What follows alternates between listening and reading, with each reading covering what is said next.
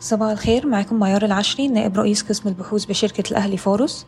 قرر البنك المركزي الإبقاء على سعر الفائدة على الودائع لليلة واحدة وسعر الإقراض لليلة واحدة وسعر العملية الرئيسية دون تغيير عند 16.4% و17.4% و16.75% على التوالي.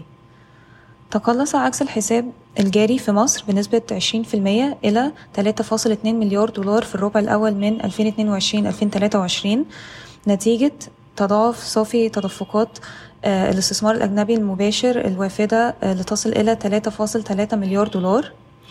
ارتفعت عائدات السياحة بأكثر من 43% على أساس سنوي لتصل إلى 4.1 مليار دولار مدفوع بزيادة تجاوزت 50% في عدد الوافدين. تقلص العجز التجاري إلى 9.1 مليار دولار بانخفاض 18% ارتفعت إيرادات قناة السويس بنسبة 19% إلى 2 مليار دولار. على الجانب الآخر سحب المستثمرون الأجانب ما يقرب من 2.2 مليار دولار حيث أدت الحرب في أوكرانيا ورفع أسعار الفائدة من قبل البنوك المركزية العالمية إلى جذب الأموال بعيدا عن الأسواق الناشئة. انخفضت التحويلات بأكثر من 20% إلى 6.4 مليار دولار. سجل ميزان المدفوعات فائضا إجماليا قدره 524 مليون دولار خلال الفترة من يوليو إلى سبتمبر.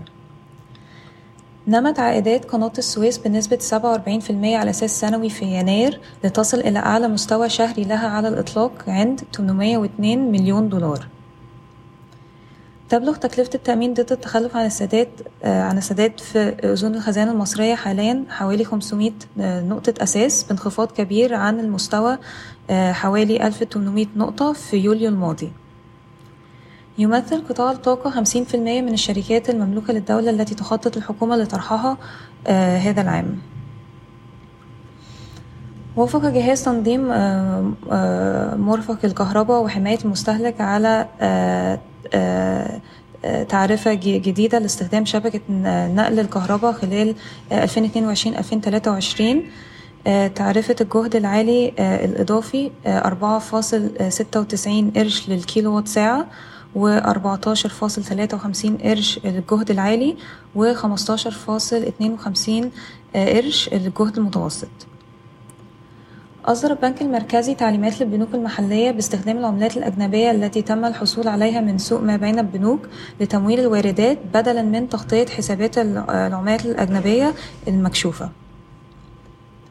وفقا للأخبار المحلية قررت EFG تأجيل إدراج ذراعها للتمويل الاستهلاكي فاليو حتى العام المقبل. أعادت عدة بنوك محلية تطبيق مبادرات التمويل العقاري بعوائد 3% و8% بعد تحويل المبادرة إلى وزارة الإسكان بدلا من البنك المركزي.